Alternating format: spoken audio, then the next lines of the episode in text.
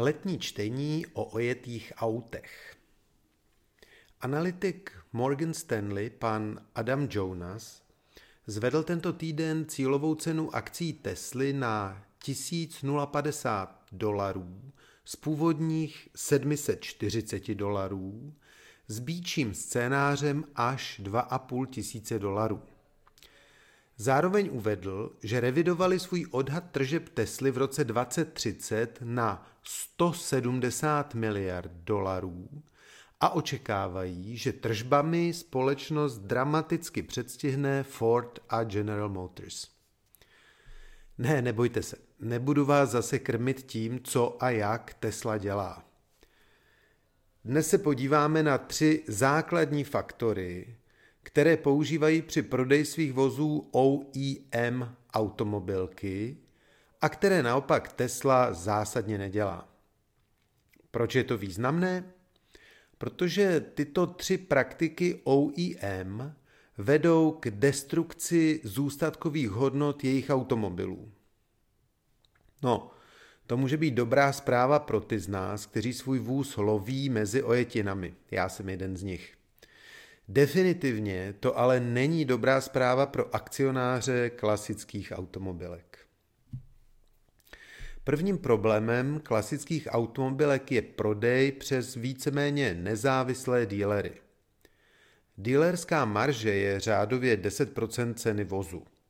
Průměrně připravený zákazník to ví a o ceně nového vozu úspěšně smlouvá. Fakt není žádným problémem dosáhnout 3 až 5% slevy z ceny nového vozu, a to i v případě, že se jedná o nahodilého retailového zákazníka. Jeho úspěch bude vyšší při vyjednávání o ceně lépe vybavených vozů. To je proto, že marže je disproporčně koncentrována do prvků zvláštní výbavy a samozřejmě bude úspěšný u vozů skladových. Každopádně ale má protistranu, která je motivována na uskutečnění prodeje a je ochotná k dosažení tohoto cíle něco nabídnout. No, prostší klient se uspokojí s opičkou na střeše, ale bystřejší odchází se slevou z ceny nového vozu. Druhým problémem jsou globální flotilové díly. Velké automobilky dodávají významnou část své produkce korporátním zákazníkům za dramaticky diskontovaných podmínek. V podstatě se dá říct, že tito zákazníci mají investici do pořízení vozu často téměř nulovou protože po uplynutí velmi krátké doby tyto vozy nabízejí specializovaným obchodníkům v podstatě za ceny, za které je díky korporátní slevě sami od automobilky nakoupili. V bezprostředním okolí centrál významných německých automobilek existují stovky specializovaných firm, které tyto flotily vykupují a prodávají je na sekundárním trhu. Tyto roční vozy mají často minimální kilometrové průběhy, slušné výbavy a standardní barevné kombinace, takže snadno najdou cestu k cílovým zákazníkům. Ceny těchto vozů se pohybují o řádově 20% níže, než by byla cena srovnatelného vozu nového. Mají pořád záruku od výrobce, a pro široký okruh zákazníků jsou logickou alternativou pořízení nového vozu. Bohužel, tak stanoví také pravidlo, že nový vůz v prvním roce ztratí pětinu ze své hodnoty, a to celkem bez ohledu na jakékoliv další faktory. Třetím problémem jsou leasingové díly – Globální leasingové společnosti a půjčovny jsou hýčkaným klientem globálních automobilek a běžně dostávají vozy s 30% slevou. Na rozdíl od firm, které kupují všechno od kompaktů až po ředitelskou limuzínu, leasingovky a půjčovny kupují většinou pouze určitý typ vozů se širokým tržním apelem. Typicky například málo vybavené verze Mercedesu třídy E se slabými dýzlovými motory. No jo, to je ale pořád vůz, který v ceníku přesahuje milionovou hranici.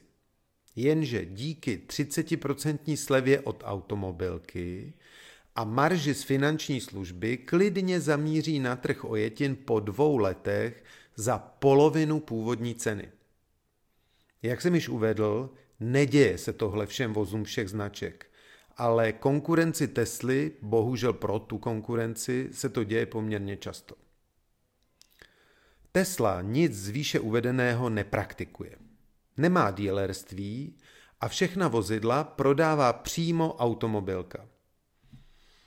To je problém v některých státech v USA, kde tento způsob prodeje zákony zakazují.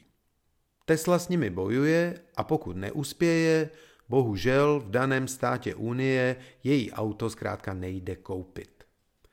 Nákupem přímo od automobilky se ale Tesla brání právě tomu poskytování dealerských diskontů. Má tak trvale zcela pod kontrolou svoji cenovou politiku a každý zákazník si je jistý, že zaplatil stejně jako jeho soused. Zároveň Tesla nemá žádný korporátní nebo jiný flotilový díl běžný u ostatních automobilek.